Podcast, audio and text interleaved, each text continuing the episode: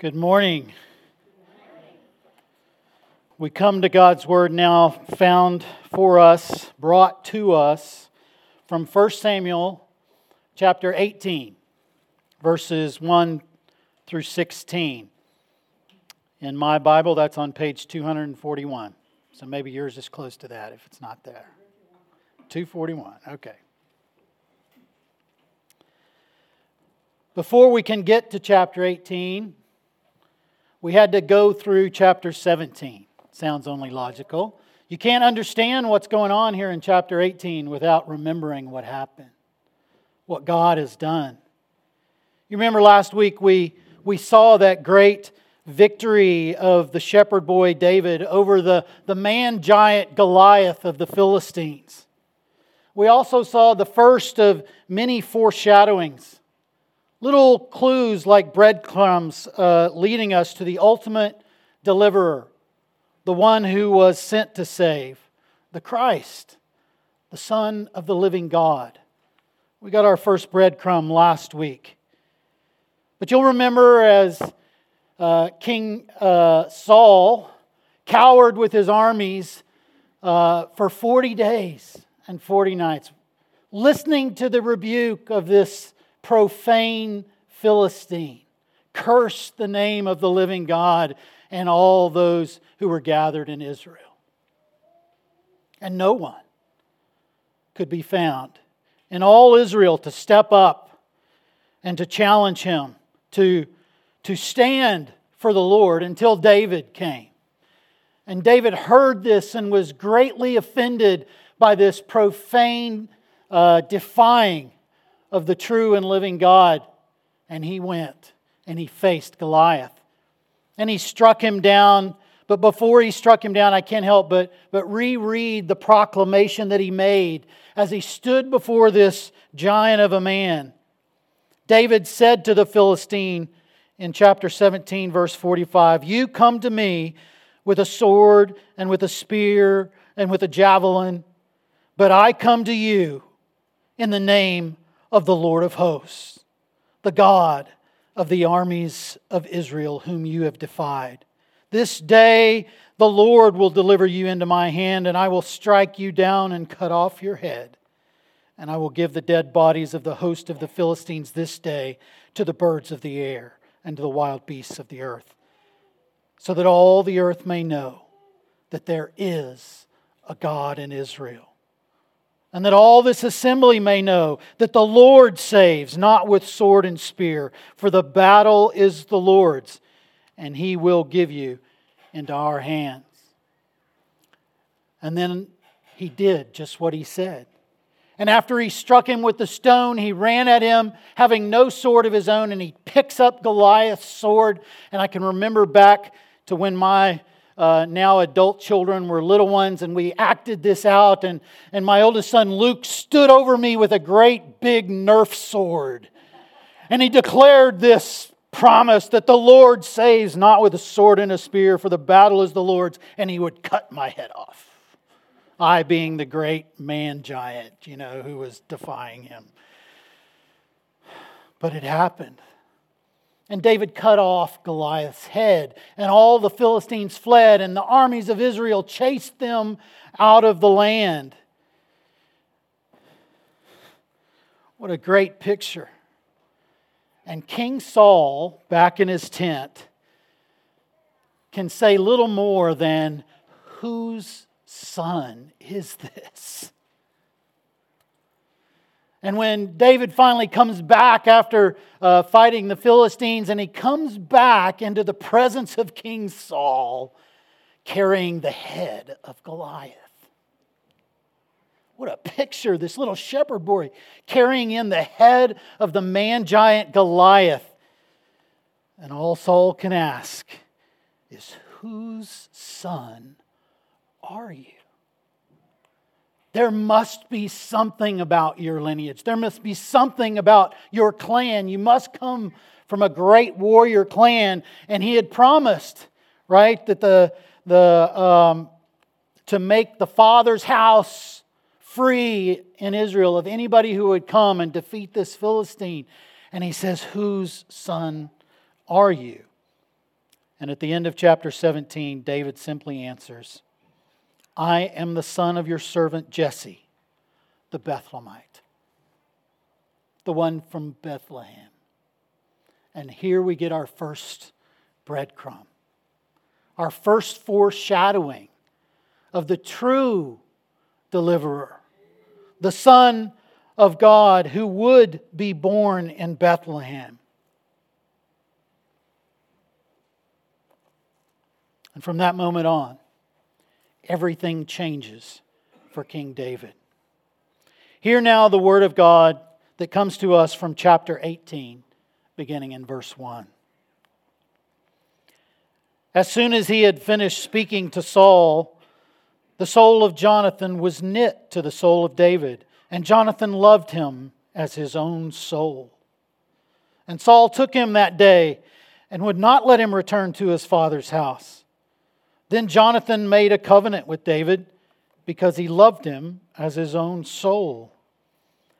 And Jonathan stripped himself of the robe that was on him and gave it to David, and his armor and even his sword and his bow and his belt.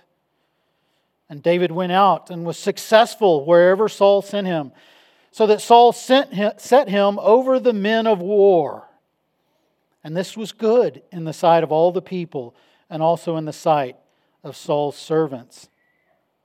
As they were coming home, when David returned from striking down the Philistine, the women came out of all the cities of Israel singing and dancing to meet King Saul with tambourines, with songs of joy, and with musical instruments. And the women sang to one another as they celebrated Saul has struck down his thousands, and David his ten thousands. And Saul was very angry, and this saying displeased him. He said, They have ascribed to David ten thousands, and to me they have ascribed thousands. And what more can he have but the kingdom? And Saul eyed David from that day on. The next day, a harmful spirit from God rushed upon Saul, and he raved within his house while David was playing the lyre, as he did day by day. Saul had his spear in his hand, and Saul hurled the spear, for he thought, I will pin David to the wall. But David evaded him twice. Saul was afraid of David because the Lord was with him, but had departed from Saul. So Saul removed him from his presence and made him a commander of a thousand, and he went out and came in before the people. And David had success in all his undertakings, for the Lord was with him. And when Saul saw that he had great success, he stood in fearful awe of him. But all of Israel and Judah loved David, for he went out and came in before them. Let's pray. O oh Lord our God, we thank you for this, your word for the depth of it, the truth of it. Lord, would you give us eyes to see and ears to hear what your Spirit would say to your church this morning? Lord, though these stories that we read this morning are thousands of years old, would you make them new to our hearts? Would you bring them to life? Make them real to us in a way that we would never be the same for our sake and for your glory. Pray in Jesus' name. Amen. Well, in this chapter, chapter 18 of 1 Samuel, we have a glimpse of some of the things that happened after Goliath was slain, but most importantly, we have a great glimpse of God and what God is all about. This chapter is full of contrasts repeated contrasts. We see good and evil. We see love and hate, truth and lies, trust in God, and a desire for nothing more than complete personal autonomy. And I want to speak to just three simple things this morning from this text. I want to speak for just a moment about Jonathan's friendship with David. And then, as the text takes us through, we see Saul's reaction to David. And then, throughout it all, we are reminded of the people's love for David. Jonathan's friendship with David is unique. No doubt Jonathan had already known David because David had been attending to Saul's troubled mind in the, in the house, in the court of Saul. And so, no doubt, Jonathan knew who he was. Perhaps their friendship had already begun. But what we are told right here in verse 1 of this chapter is immediately after David finished speaking with Saul, the soul of Jonathan was knit to the soul of David. This is the beginning of them becoming somewhat of blood brothers. They are both soldiers. We know from the earlier chapters we've already covered how Jonathan is a great and mighty soldier in his own right, powerful, successful. And David here proves himself with Goliath that he too, and even after he chased the Philistines off, he too is a great and mighty soldier, even as Saul puts him in charge of his men of war. But Jonathan's soul is knit to that of David. Their friendship now takes on a whole new meaning. Much more like Proverbs 18 tells us that there is a friend that sticks even closer than a brother. This is where Jonathan and David's relationship is. And this is surprising because Jonathan is the heir to the throne. And what is it we would expect from an heir to the throne when a, when a newcomer comes along and begins to take on the favor of God and men within the kingdom, getting great success, a, a usurper of sorts? you would expect the heir to the throne to oppose him, to try to undermine him, to somehow distance himself from him and plan for his ultimate demise. That's, humanly speaking, to be expected. It's happened throughout human history, but Jonathan here immediately knits his soul to that of David. And it tells us also that Jonathan loved David as his own soul. I have to say that today love is falling on hard times. We have reduced the whole concept of love to some kind of sentiment, momentary passing emotion, or sexual desire. Whatever feels good, whatever attracts me, I love. But this is different. This is a love that knows no end, a love that knows no bounds. This is a very strong bond that is full of commitment. For here, Jonathan does not just commit his soul to David, he knits his soul to the Lord's anointed.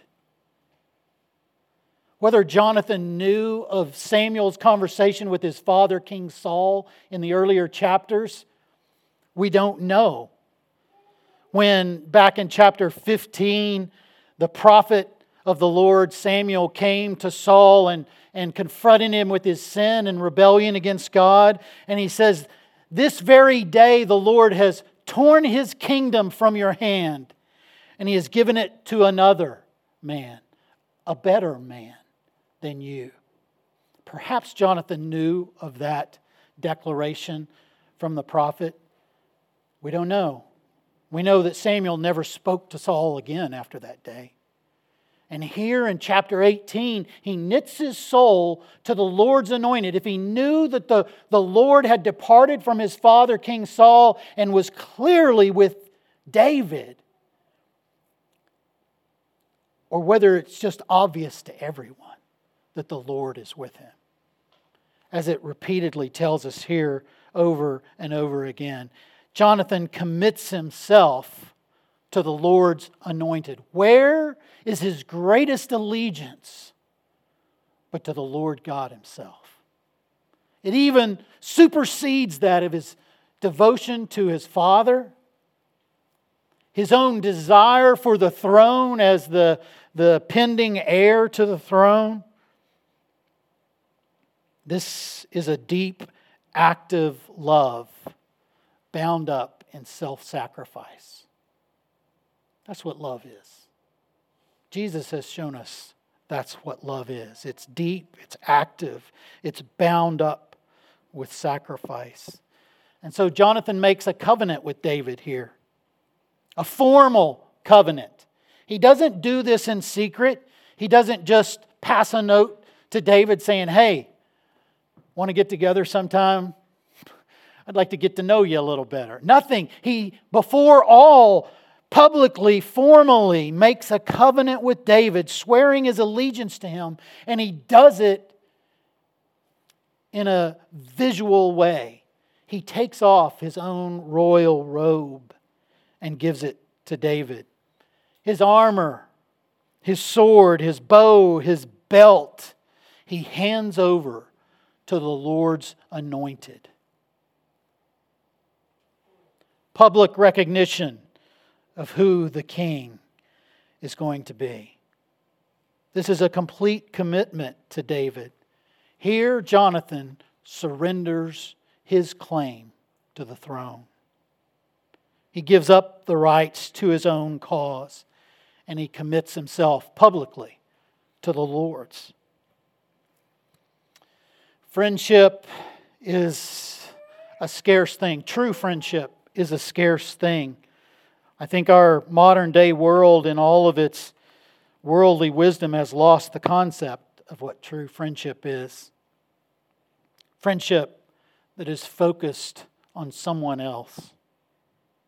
It goes beyond what the world sees as the norm in terms of commitment. What is the world's idea of friendship? But if you scratch my back, I'll scratch yours. If you love me the way I want you to love me, then I'll love you. You know, only if you're a, the kind of friend I want you to be will I be a friend to you. That's the world's idea of friendship. It's more like payback. In a world where true friendship is lacking, we have a great opportunity as the church of Jesus Christ. We can actually have an advantage. We can be, actively be a place where we model for the world what true love and friendship looks like. It's meant to be active, committed, sacrificial. Remember what Jesus said uh, to his disciples in John chapter 13 when he said, They will know you are my disciples if you love one another. And what does love look like with people that you're getting to know? But friendship. They will know you are my disciples if you have deep, meaningful friendships with each other. Active, committed, sacrificial. And you remember what Jesus said uh, to his disciples in the upper room. He said, I no longer call you my servants, for a servant does not know what his master is doing. But I call you my friends that the Lord of hosts would call us friend and demonstrate it actively, committedly, sacrificially is meant to be an example to us. Do you remember that old song? Some of you aren't old enough to remember this song, probably. That old Michael W. Smith song, Friends. Friends are friends forever if the Lord's the Lord of them. For a friend will not say never, because the welcome will not end. That's Jesus' example to us of friendship. Well, Jonathan's example here leaves us with a challenge. Stop and think what is the basic fundamental choice that all humans are faced with? But to be masters of our own destiny, rulers of our own lives, or to abandon the right of personal autonomy and bend the knee to the Lord's anointed. That's the fundamental choice all human beings are faced with personal autonomy or bending the knee to the Lord's anointed. There's no other side, there is no other option. Do we bend the knee to the Lord's anointed and surrender all claims to our own cause? Are we friends or are we enemies with the true and living God? Enemies. That's what we see here in Saul's reaction to David. Saul promoted David, it tells us, to being uh, the leader over the men of war, and that was pleasing to the people. And as David would come back from having fought the Philistines, and, and the cheerleaders were out in the streets. the women cheering, this is a common occurrence in the culture. The celebration of victory as they come back, and the women in the streets, it tells us, with tambourines and songs of joy. Yeah. But that offends Saul. It angers Saul. And it tells us here in the text that he is displeased with David because of it. Verse 9, it tells us Saul eyed David from that, on, that day on. Verse 12, he's afraid of David. Verse 15, he's in fearful awe of David. Verse 29, he's even more afraid of David. And so was David's enemy continually. This is Saul's reaction to David enemy. Enemy number one. Saul feels threatened by the success of David. But the reality is, Saul is acting just like Goliath, who stands and tries to defy the living God and to curse any who would dare defy him. And by uh, resenting the success of the Lord's anointed, he reveals the truth of his own heart. Do you remember?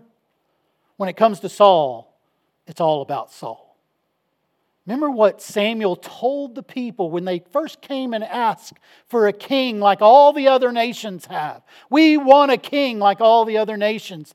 He said, Let me tell you what it is you're asking for. This king that you want will take and take and take everything for himself.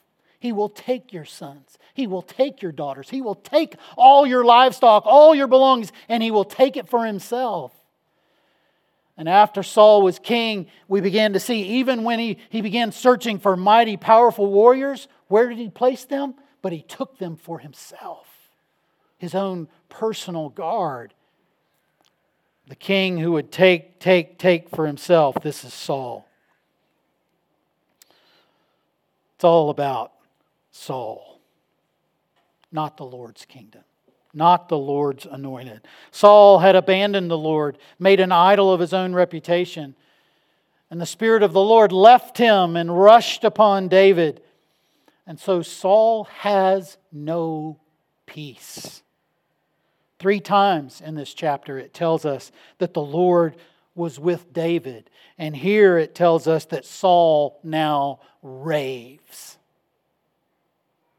He raves nearly out of his mind, crazy with anger and envy and hatred and strife. And twice he tries to kill David. Now, he, the text makes it clear Saul knows exactly what he's doing. Now, his servants, even David himself, may have thought, you know, he's having a really bad day. You know, he's kind of just crazy and he just throws his spear. He doesn't know what he's doing. You know, Give him the benefit of the doubt. We know when we get to the next chapter, though, right off the beginning, David finds out no, no, Saul really is trying to kill me. but here in chapter 18, twice he throws his spear at David, trying to pin him to the wall. He wants to destroy this uh, enemy, this usurper. He's afraid of David, it tells us. Why is he afraid of David? Because the Lord was with David. This is the exact opposite reaction to the Lord's anointed from that of Jonathan. Jonathan knit his soul to David because he loved him as his own soul. Saul tries to destroy him. Saul Saul is consumed with hatred for David. It seems way out of proportion, doesn't it? It's kind of like the passion with which people today hate Christianity. Not just Christians. I, I understand that sometimes because Christians sometimes are just really awful. Sometimes they don't act like Christ followers, like Christ like ones. Christians, people who claim the name of Christ, don't always live like it. So I understand people hating Christians. We fail Christ all the time, but but hating Christianity, the whole concept of who Jesus is and what he has done and, and all that the scriptures tell us about him, this seems uh, really to even defy reason. It is such an over the top reaction, especially when we know the truth. And the truth is that it's because Christ himself is a threat to those who hate him. He is a threat to the very desire for self rule at the deepest level in our hearts. Because if Christ is who he is, then we cannot be who we in our sinful hearts want to be. We want to be king. Remember what uh, 1 Corinthians chapter 1 says beginning in verse 18 For the word of the cross is foolishness to those who are perishing, but to us who are being saved, it is the very power of God. Jews demand signs and Greeks seek wisdom, but we preach Christ crucified, a stumbling block to Jews and folly to Gentiles. But to those who are called, both Jews and Greeks, Christ the power of God, and the wisdom of God. Christ's very existence presents us with a moral question Who reigns? Me or him? People always talk about the good news of the cross, but it's not really good news for everyone, is it? No, it's actually pretty bad news to some people who hate him. They don't like it because the cross tells them that they cannot do it for themselves. It challenges all of us at our most fundamental point of identity. Just who do we think we are? I can almost imagine David saying that to Goliath. Who do you think you are to defy the living God? And yet, that's the challenge before us, the question that plagues us just who do we think we are? Saul and Jonathan present us with the two most basic paradigms of responses to God. Well, what about everybody else? What about the rest of the people? Well, the third point is the people's love for David is all over the place in this chapter his promotion to the leader, the commander of the men of war, pleased them. They sing songs of joy. It culminates in verse 16, where it says, But all Israel and Judah loved David, for he went out and came in before them. Six times in this chapter, we read of how others loved David. Jonathan loved David. The women in the street loved David. All Israel and Judah loved David. The servants in Saul's own household loved David. Saul's own daughter loved David and married him. Everyone loved David but Saul. And they loved David because they can see what he has done and they know that the Lord is with David. He's winning victories not for himself, but on their behalf. Four times in this chapter, we read of David's great success, and at every turn, it's always attributed to the presence of the Lord being with David. And because of that, they know that only David can do it. He's the one going out and coming in before them victorious. And this is a, a stark reminder of the tragedies of Saul. The Lord blessed Saul with a very gifted and successful military leader in whom the Spirit of God Himself dwelt. But Saul regarded that as a curse, a curse something to be blotted out and, and done away with. It seems as though Saul would rather David be crushed in defeat by the Philistines than to have him grow in any more favor with God and men, even if it means robbing God of his glory. Even if it means hindering the advancement of God's kingdom. You see, David's victories make Saul feel small. But for the people, when David's victorious, they don't feel small. They feel safe. And they rejoice in the Lord's anointed. Well, my final challenge to you this morning is this consider, just consider today. Is your response to the person and work of Jesus Christ one of joy and celebration? Or one of resentment? Confronted with the claims of Christ, are you intimidated? Do you feel small? Do you resent Him? Or do you feel safe because you know that He acts on your behalf? When you think of Christ, does it bring joy to your heart or fear and resentment that He is somehow holding you back from all the things you want for yourself? What is the paradigm of your heart? Is it that of Jonathan or that of Saul? In your heart, when you hear Christ proclaim, ask yourself do you bend the knee? To whom is your soul knit? Well, that's the dividing line in all humanity, isn't it? The true fundamental identity marker.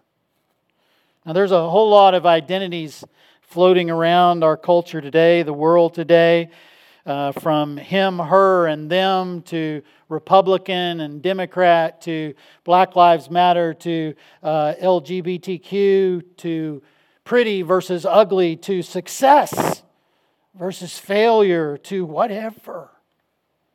It is all ultimately of no consequence because the fundamental identity marker is determined by the cross. Is it foolishness and an offense to you? Or is it truly the wisdom of God? That's what really determines who you are, just who you are. Christ crucified? Is he the power of God unto salvation, or is he too an offense to you? It's not race. It's not political association. It's not success or sexuality. The passage before us makes it very clear that it is your response to the Lord's anointed that determines who you are at your deepest level. May the Lord deliver you from all envy and jealousy and give you the assurance, once again, that He is always with you. And as the truest friend that sticks closer than a brother, may He grant you His peace. Let's pray. O oh Lord God, we thank you that you have not left us alone in the midst of our troubles, in the midst of our warfare, but you have come as the great deliverer. You have come ready to save. Worthy are you, O Lamb of God, for you were slain, and by your blood you ransomed people for God from every tribe and language and people and nation, and you have made us a kingdom, priests to our God. We shall reign on the earth. O Lamb of God, we praise you this morning, you who sit on the throne. May blessing and honor and glory and might be forever and ever yours. We pray in Jesus' name. Amen.